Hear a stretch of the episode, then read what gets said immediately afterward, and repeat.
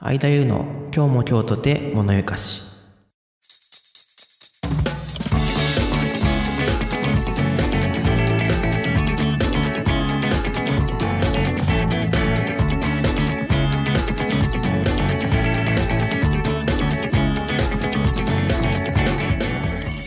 皆さんこんにちは。今日も今日とて物ゆかしパーソナリティの相田優です。物ゆかしはなんとなく心惹かれる好奇心をかき立てられるという意味。この番組は僕相田優が好奇心の赴くままに調査したりおしゃべりしたりして聞いているあなたの好奇心をちょっとだけくすぐっていくそんな番組となっています。はい。ということで、えっと、アップルの発表会が先ほど終わりまして、そのままています。ちょっと夜なのでね、まあ、この聞く頃で皆さん朝でしょうけど、夜なので少し声を落としめに収録をしています。時々あげます。お聞き苦しかったら申し訳ないです。で、ちょっと、アップの発表会のことをちょっと振り返ろうかなと思っているんですけども、ちょっとあの、その前に緊急のとだけお話したいことがあるので、そこをちょっとざっとやってしまいます。えっ、と、ミュージックトーク、前回18回で、えー、Spotify のミュージックトーク機能っていうのを試したんですけど、どうだっ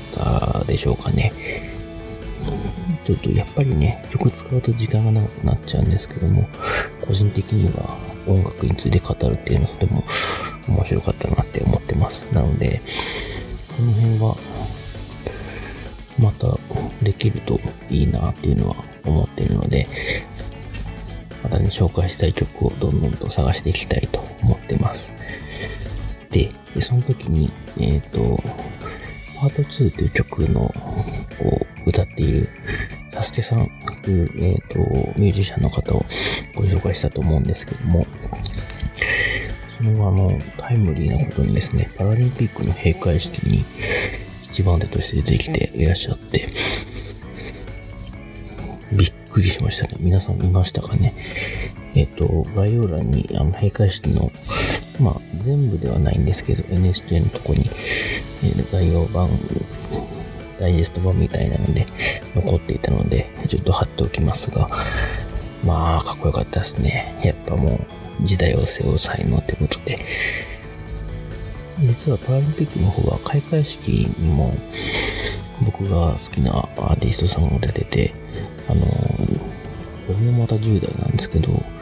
綾子野さんっていうベーシストの女性の方がいて、この方も出てたのがすごいびっくりしたんですよね。なので、まあその辺も見てくれるといいなと思ってます。そのとこからね、スポーツとか入るっていうのもいいかなと思ってます。はい。もうざっくりいきます。アップルの発表会について、ここからお話ししていきたいと思います。それでは、今日も今日とてもおねかし、最後までよろしくお願いします。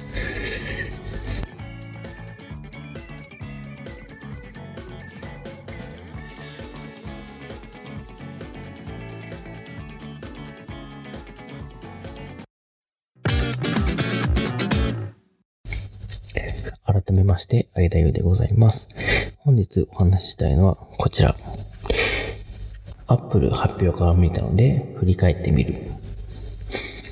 でございます。ちょうど今日が、えー2021年9月15日の、えー、アップル発表会のすぐ後でございます。えっ、と、まあ、例年ね、9月に Apple の発表、製品発表会とか結構行ってるんですけど、まあ、そこでね、iPhone だったり、いろんなプロダクトが発表されたりするんですね。で、まあ、ここ最近は結構リアルタイムでも見てたりするんですけども、ちょっとその辺のお話をざーっと振り返ってみようかなと思ってます。今回発表されたのは、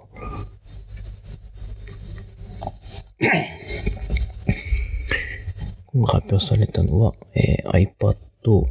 iPad mini、えー Apple Watch シリーズ7、そして、えー、Apple Fitness、あ、Fitness Plus か。プラス、と、あと iPhone ですね。iPhone 13 mini、iPhone 13、iPhone 13 mini、えっ、と、iPhone 13 Pro、iPhone 13 Pro Max。で、あと Apple TV のアップデートのところもお話が出ていました。ちょっと Apple TV のところはうまく見えなかったので、ちょっと飛ばしますが、番に行きましょうかね。えー、iPad になります。iPad はですね、えっ、ー、と、随分安くなりました。で、iPad と iPad mini が今回発表されてたんですけども、まあ、いわゆるノーマルの iPad と呼ばれるものになります。で、ニュー iPad は A、A13 バイオニックのチップを使っていて、まあ20%高速になったと。あと結構他のところでも アピールしてたんですけど、ニューラルエンジン搭載で、まあ機械学習が速くなりますよっていうところになります。で、えー、カメラのオートフォーカスで、フロントカメラの性能向上がありました。カメラについては、12メガピクセルの超広角カメラを採用となってます。で、えー、そのカメラに関してセンターフレーム。まあ、発表会ではセンターステージと言ってましたけども、えー、っと、iPhone だったかな。以前も他の、え、機種にもついている、iPad Pro か。とか iPad Air とかにもついている機能も、ノーマル iPad にも追加されてきました。ま、これは機械学習の早くなった成果だと思うんですけども、 center frame で何かっていうと、その、まあ、 FaceTime とかで、えっ、ー、と、人が映ってる時に、こう人が画面から動いたとしても、そのカメラを中心に追ってくれる、パン撮影みたいな感じですね。追ってくれる機能なんですね。これは自動的に iPad が人を認識して、それを画面の中心に置いてくれるという機能になってます。で、えっ、ー、と、この中で言ってたのは、まあ、以前は FaceTime だけだったかなって記憶してるんですけども、Zoom とか、あと TikTok とかでも使えるように使えますっていうことを言ってました。これ TikTok 対応してきたの面白いなと思うんですけどね。狙ってきてんな、Apple でちょっと思っちゃいました。ね、FaceTime の純正アプリ以外にも、あの、サードパーティー製のアプリとかでもね、対応してきたなっていう印象です。で、えっ、ー、と、あと、トゥルートーンディスプレイ、トゥルートーンのディスプレイに対応していて、えー、Apple Pencil は第一世代の対応ということになります。で、お値段なんですけども、64GB からで、えー、329ドルで、日本円で39,800円となってました。もう、えっ、ー、と、Apple の公式サイトで予約が開始しております。はい。こういう感じでもうザクザク振り返っていこうかなと思うんですけど、次、iPad mini ですね。これ結構今回気合入ってんじゃないかなって見ながら思ってました。えっ、ー、と、ビゲストアップデートっていう言葉を使ってましたね。で、今の iPad Pro、えー、もしくは iPad Air と同じような、こう、スクエアのデザインになっています。で、えっ、ー、と、8.3インチのディスプレイを搭載しました。で、ベゼルもかなり狭くなっていて、大きさはほとんど変わらないのに、えー、画面の表示領域が向上しているとなっています。で、えー、色は、え、パープル、ピンク、スターライト、グレーの4色展開。で、まあ、あのー、もう iPad Air がもうちっちゃくなりましたよっていうイメージでいいのかなと思います。で、Touch ID は iPad Air と同じく、トップボタンに、あの、電源ボタンのところにですね、Touch ID への認識が移動になりました。で、えっ、ー、と、CPU、GPU についても触れていて、CPU は40%、GPU は80%高速化をされたと。まあ、ゲームとか、処理が必要な、えー、アプリとかも楽々動かせますよということを言ってました。で、ニューラルエンジンも飛躍的に向上して、今までの2倍パフォーマンスが上がってるとなっています。で、ここですね、えー、一部の人には待望の USB-C、Type-C のポートが、えー、追加をされました。まあ、これでもう、あと、ライトニングケーブルを使ってるのは、うん、iPhone ぐらいになってきてしまうんでしょうかね。はい。で、で、え、5G にも対応していて、最大3.2ギガ、3.5ギガ BPS 出るということも言っていました。もう、あとは、えー、バックカメラについては12メガピクセルで、4K も撮影可能。で、え、フロントカメラも12メガピクセルで、え、iPad mini の方もセンターフレームに対応しています。で、横向きのスピーカーも搭載しているので、この辺は結構 iPad Pro とか本当にその辺がちっちゃくなった感じがあるなと思ってます。で、あと、これも、え、注目、え、Apple Pencil についてですけども、第2世代の Apple Pencil 対応になりました。こう、ライトニングの端子のところに刺さなくて、えー、側面に磁石がついてて、そこにペタッとつけられるような iPad Pencil になってます。メガパワーミニサイズということで、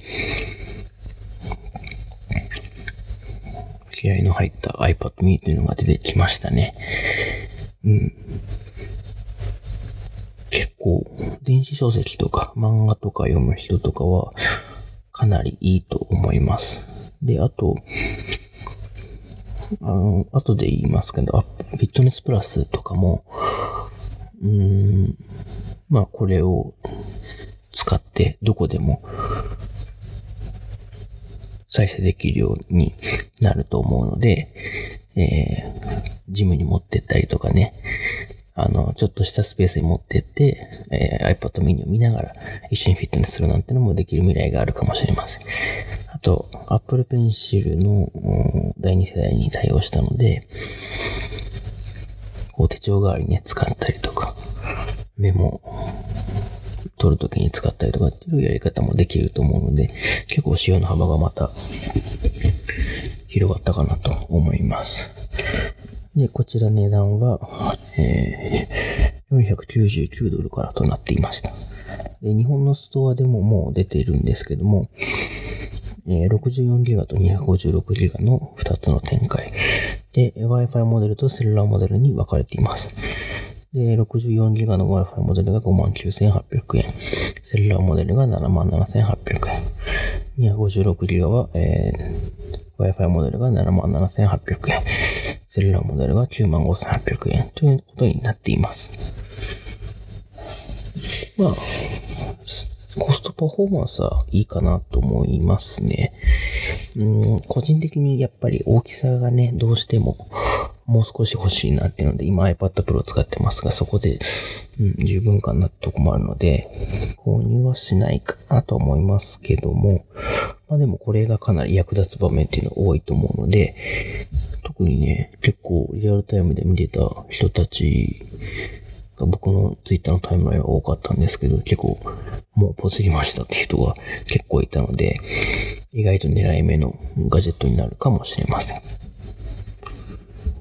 で、あと他の発表にも結構見られたんですけども、今回環境対策とか結構、えー、随所に散りばめていましたね。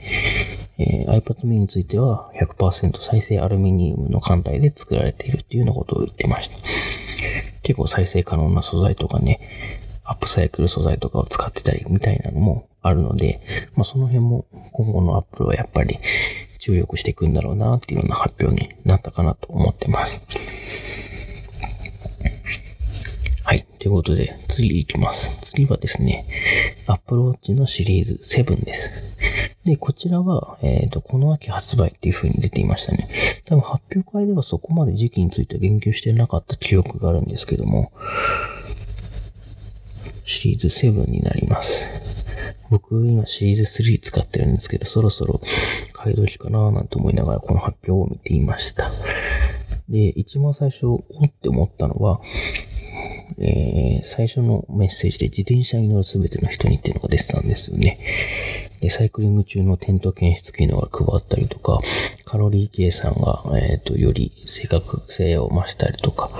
あとは、走り出したら自動的に、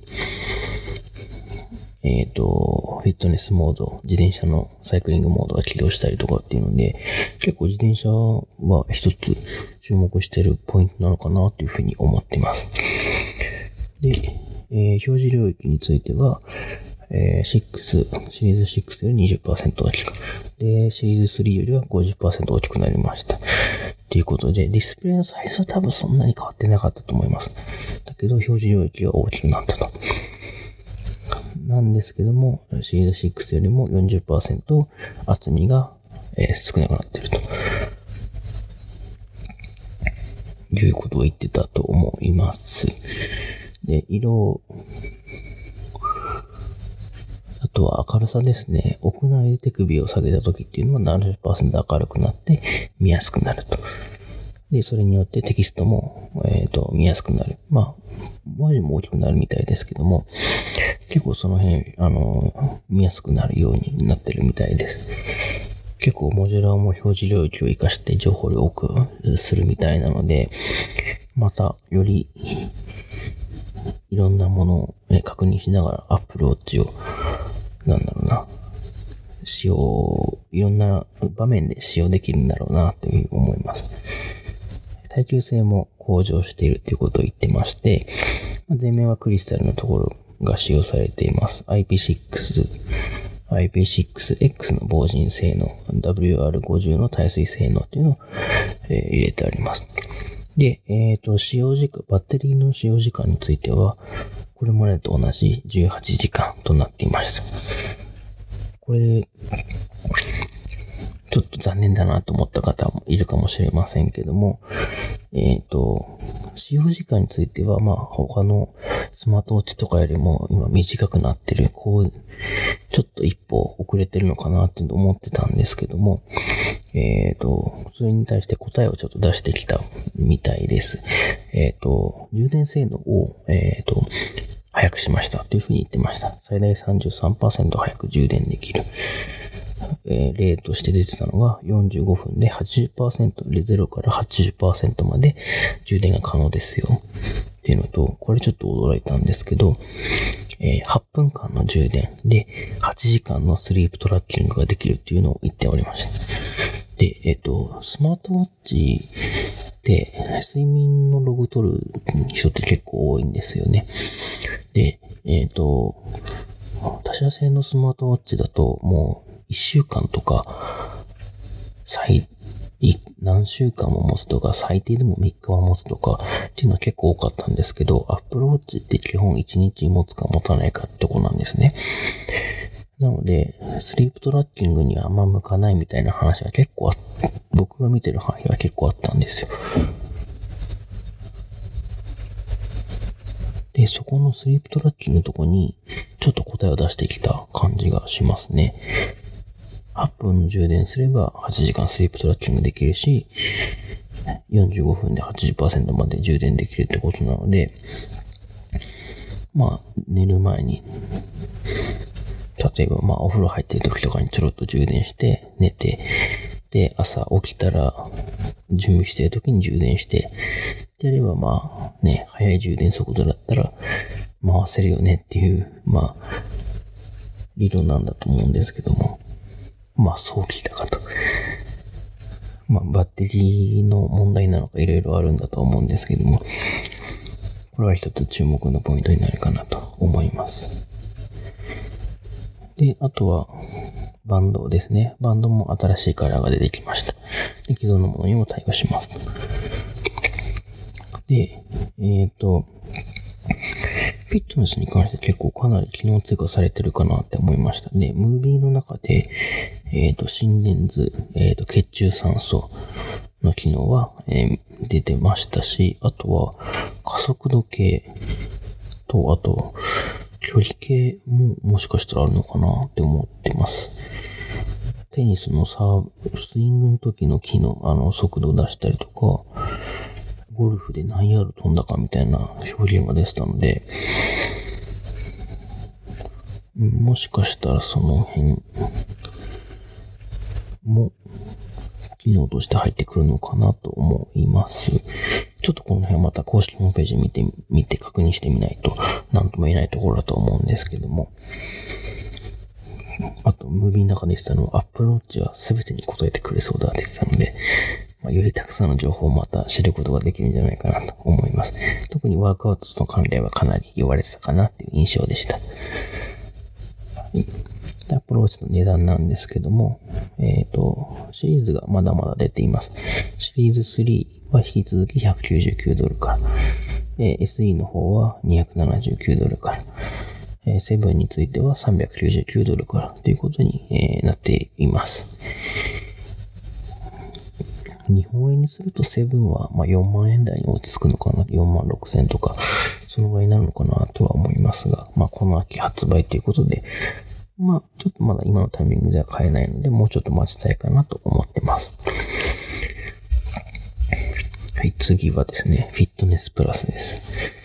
大丈夫ですか？ついてきてますかね？これ、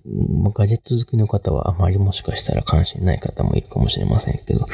僕はスポーツ業界にいる身として、結構この辺は、あの、おも、あの、注目しているところにもあります。で、えっ、ー、と、今回フィットネスプラスについては、ピラティスとメディテーションガイドというものが追加されました。ピラティスはですね、まあ、えー、ヨガにちょっと近いところがあって、ヨガよりももう少し活動的で、え筋力トレーニングとか姿勢の改善とかするためのプログラム、ためのっていうか、性改善とかにつながるような、えプログラムになってます。で、メディテーションガイドっていうのは、まあ、マインドフルネスのことですね。瞑想とか、そういうところのガイドを追加したということになります。で、アプローチのマインドフルネスアプリに毎週瞑想のプログラムが配信されると。なので、あの、iPad とか iPhone とか見なくても、アプローチで、えー手軽に瞑想ができると。特にまあね、あの、出社して、ちょっと、2、3分瞑想してから仕事に入ろうかみたいな、そういうことができるんじゃないかなと思います。あとは、もう一個あったのは、Get Ready for Snow Season っていうプログラムですね。え、これは紹介されてましたが、スノーシーズンに向けての筋力トレーニングっていうことで、まあ、スキーだったり、スノーボードだったり、スキーの動きをこう取り入れたエクササイズだったり、それに向けてのトレーニングをやるようなものが入っていました。で、フィットネスプラスについては、まあ、他にもいろいろと、えー、出てたんですけども、まあ、iPhone とか iPad とか Apple TV とかで、まあ、最大32人のグループレッスンも使用可能となっています。で、ちょっとこれを期待できる情報かなと思ったんですけど、この秋に新しく15カ国が追加されますよってことが言ってました。これ、国の名前は出てなかったんですけど、ここ日本入ってきたらちょっと嬉しいなと思いますね。なんか使う機会が出ると、ちょっと試してみたいなっていうのはあります。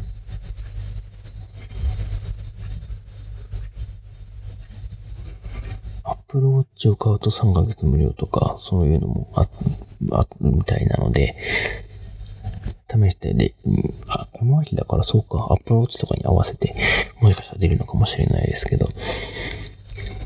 その辺はちょっと楽しみになポイントになるかなと思います。さあさあさあ、まだまだ行きます。皆さんお待ちかね iPhone でございます。今回は、えー、ダバリングは iPhone 13でしたね。iPhone 13。iPhone 13の、えっ、ー、と、13、13 mini、えー、13 Pro、13 Pro Max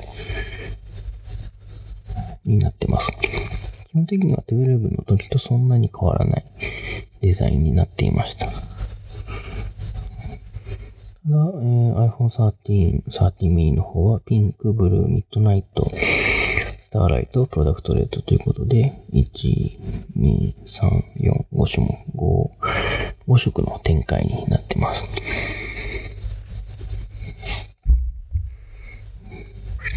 で、こちらもまあいろいろと出てたんですけど、ま、従来よりも明るいディスプレイということで、あとディスプレイが結構電力効率が改善されたというところですね。で、チップについては、えー、A15 バイオニックということで、6コアの CPU、そして4コアの GPU が搭載されていると。これなんか結構、えー、の、M1 の MacBook Air とかそ、そういう、その辺の発表会の時のビジュアルとかなり似てたので、どうなんでしょうね。その辺、ちょっとちゃんとした知見のある方にも聞いてみたいなと思うんですけど、なんか表現も M1 になんか近いななんてことを個人的には思ったりもしました。で、やっぱり機械学習に関しても、えー、16コアのニューラルエンジンということで、機械学習がもう相当 iPhone でも実現できるというとこですね。他社製品よりも50%高速で、っていうのになってます。iPhone でこの後の話してるのってあんまりなかったかもしれないですね。だからこれ、そのおかげで、まあ、カメラとかも、より、えー、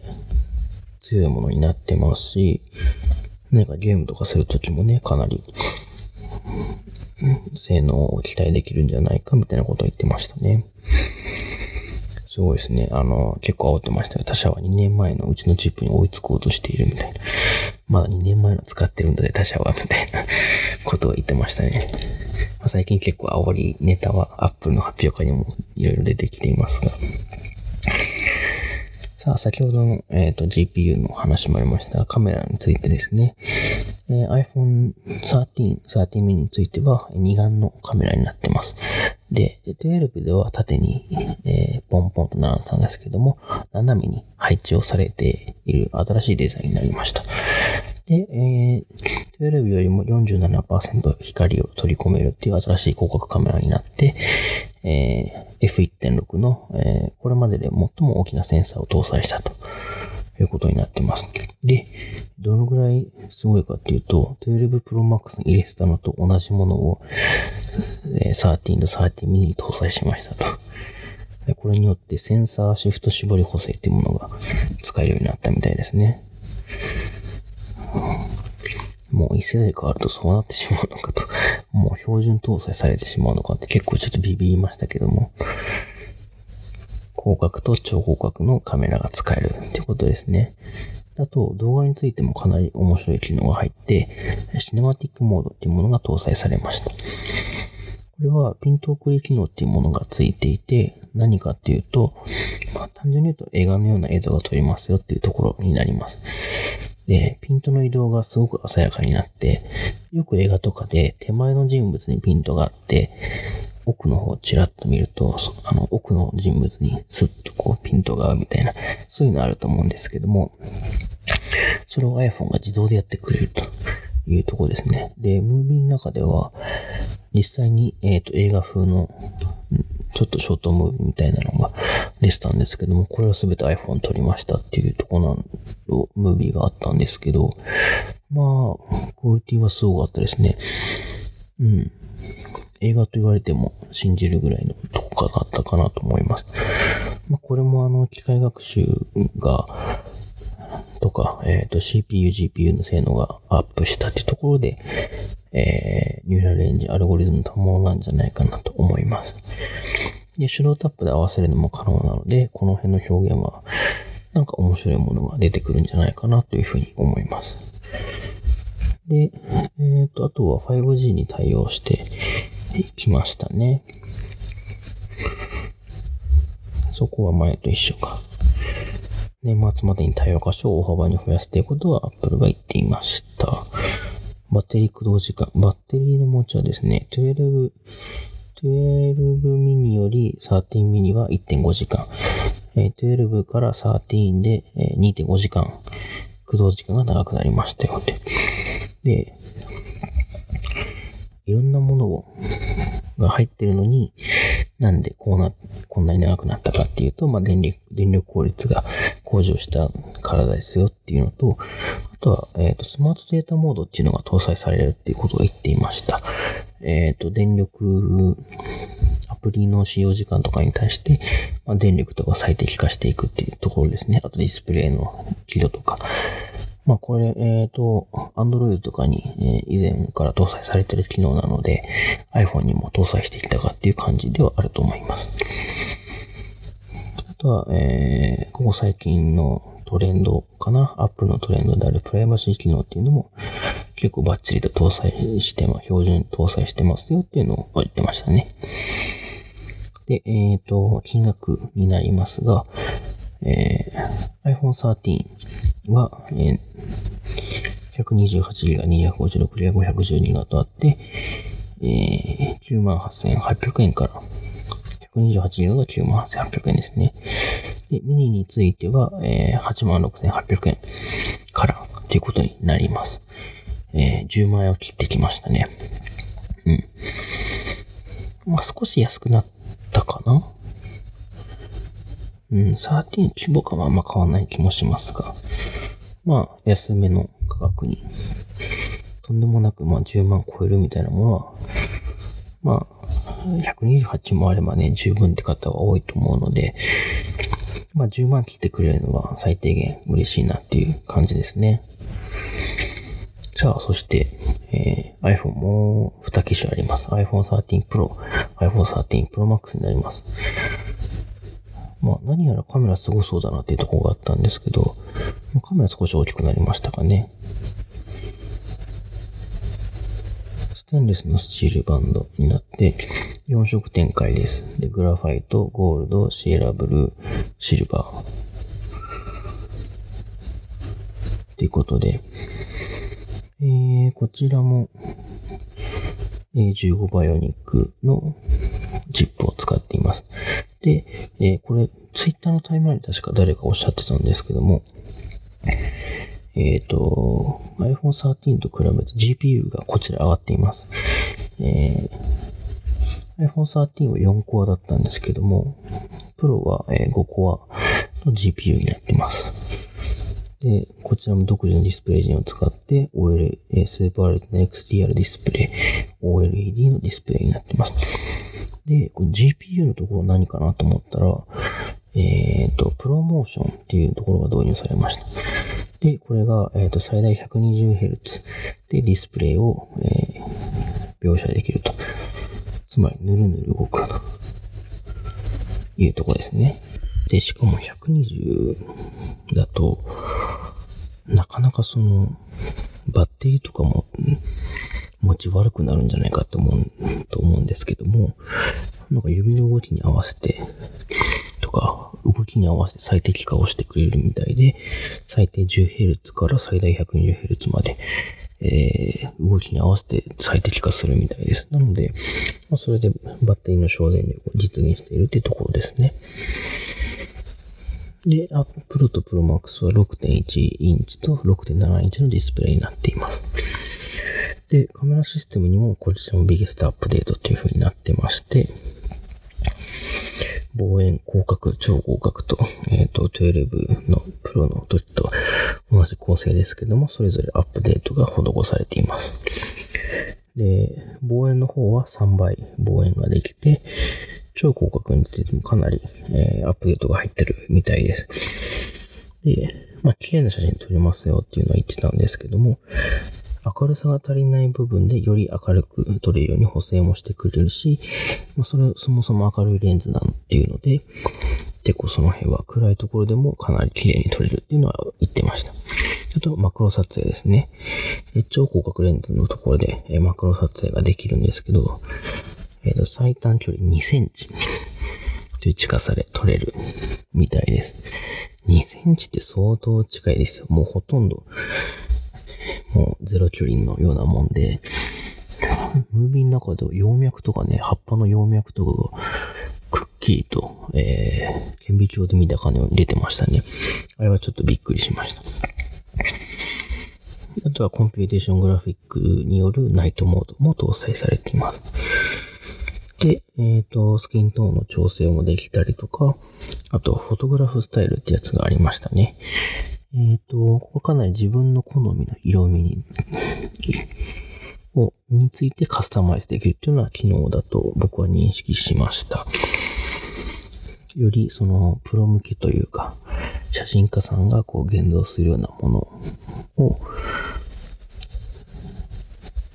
まあ、フィルムシミュレーションの形とは近いのかな。もっと自由度、えっ、ー、と、高く、ライトルームみたいなね、アドビの、そういう機能で、えー、撮れるようになってるっていう感じです。で、えー、こちらもシネマティックモードが入ってまして、えー、撮影後にピントが選べるっていうようなところは言ってましたね。で、あとは、プロの方は、年末までにプロレスのビデオ機能を追加するっていう、より、えー、クオリティの高い、え、ビデオ編集が行える。というものが年末までに追加されるようです。で、えー、こちらのバッテリー駆動時間についても、えー、12のプロより1.5、12プロから13プロは1.5時間、えー、12プロマックスから13プロマックスは2.5時間長くなったということです。これは、えっ、ー、と、13と13ミリと変わらないですね。で、えー、こちらも環境問題についても結構言ってますね。プラスチックをだいぶ削減して放送しますよってことです。あ、そうだ。あれ忘れてたな。えっ、ー、と、iPhone 13の方で言ってたんですけど、この再生資源たくさん使ってますよってことで、多分プロとかプロマックスも同じようなところになると思うんですけど、アンテナ部分については、ペットボトルをアップサイクルして、えー、そこに、もともとはペットボトルの原料だったもので、アンテナ部分を作っているっていうようなことを言ってました。この辺も面白いですね。アップサイクルって結構調べていくと、いろいろと面白い製品がたくさんあるので、まあこういう iPhone を皮切りにね、アップサイクルも広まっていくといいのかななんて思いますけども。あとは包装もね、プラスチックをだいぶ削減して作るというようなものは言っていました。で、えっ、ー、と、13 Pro。金額ですね。13 Pro は、えっ、ー、と、999ドル、12万2800円から。で、プロマックスは1099ドル、13万4800円からになります。で、容量なんですけど、128、256、512ギガ。ここまでは一緒です。1テラも入ります。びっくり。多分、あの、プロレスとかね、えっ、ー、と、動画機能がかなり、えっ、ー、と、進化しているので、まあ、その辺で、1テラも多分選べるようにしたのかなと思ってます。で、かなりプロ向けの仕様になるので、もう映画とかももう、これで撮影環境変わりますみたいなことも言ってたので、結構動画を、プロ、動画のプロ向け、写真のプロ向けに特化してきたな。まあその分容量も増やしたなっていうところがあるのかなっていうのは見てて思っていました。で、えー、iPhone については、えー、9月の17日に国内で予約開始で24日に販売ということになっています。まあ、iPad 系はもうすでに注文できますし、iPhone 系はもうちょっと待ってね。まあでも今週末には予約開始ですよっていうところですね。さあ、何を買うかっていうところですよね。どうかなアップローチは正直興味あるんですよ。もう、シリーズ3何年も使ってて、4年、5年近く使ってんのかな ?4 年ぐらいは使っ、使ってるんで、まあ、そろそろ変え時かなっていうところで、で、これだけ充電もね、早くなったし、僕自転車も乗るので、自転車関係の機能は結構興味あるなっていうところになります。で、あとは iPad mini かな iPad mini でも iPad Pro でも満足してるし、でもちょっと気になるなってところではありますね。さあ、皆さんはどんなものを買うのでしょうか？あるいは買わないんでしょうか？あ、iPhone については僕は12で今のところいいかなと思ってるんで、このまましばらくは続投するかなと思ってます。ここね、あの、ガジェット関係の方は結構、この9月10月っていうのはたくさんのガジェットが出るので、大忙しで散財の嵐っていうのがあると思うんですけども、まあね、結構、あの、面白くて、新しいものが結構この時期は出やすいので、まあ、YouTube とかでもね、いろんな、えっ、ー、と、レビュアーさんとかもいらっしゃるので、チェックしてみると面白いものがたくさん見られるかなと思うので、ちょっとね、えっ、ー、と、見てみるだけでも見ていただけるといいなと思ってます。まあ、全体的に Apple の発表会は、そうですね、やっぱり、ムービーのクオリティは、ものすごいよなっていうのを思って、オンラインだからこそできる、うん、限界って、限界ってじゃないんだよな。なんか、うん。新しい形を見せられてるなって毎回最近思いますね。エンディングもちゃんとあの撮影は安全と衛生に配慮してますよって、この時期ならではの、えっ、と、対策の、がエンドクレジットで出ていて、これ面白いなと思いました。はい。というわけで、今回は Apple の発表会を見たので振り返ってみるということについてお送りしてきました。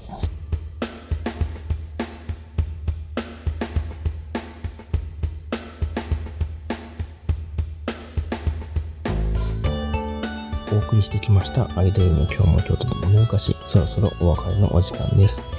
感想、フィードバックは Twitter でハッシュタグ、シャープ、今かをつけてぜひつぶやいてください。今からの続きは imayuka です。そして僕の電源的ラジオというブログやノート、YouTube チャンネルでも、ポッドキャストの情報、気になるコンテンツ情報などを発信しているので、よければそちらもチェックしてみてください。ザハーっと話してしまいましたが、えー、なんとなくの振り返りとなります。えっ、と、Apple のホームページとかにも詳細な情報ありますし、えー、レビュアーさんとかね、結構、うーん、いろんな人が、まあ、ガガジェット系の、えー、メディアとかもいろいろ出てると思うので、えー気になる方は、えーより詳細にチェックしていただけるといいかなと思います。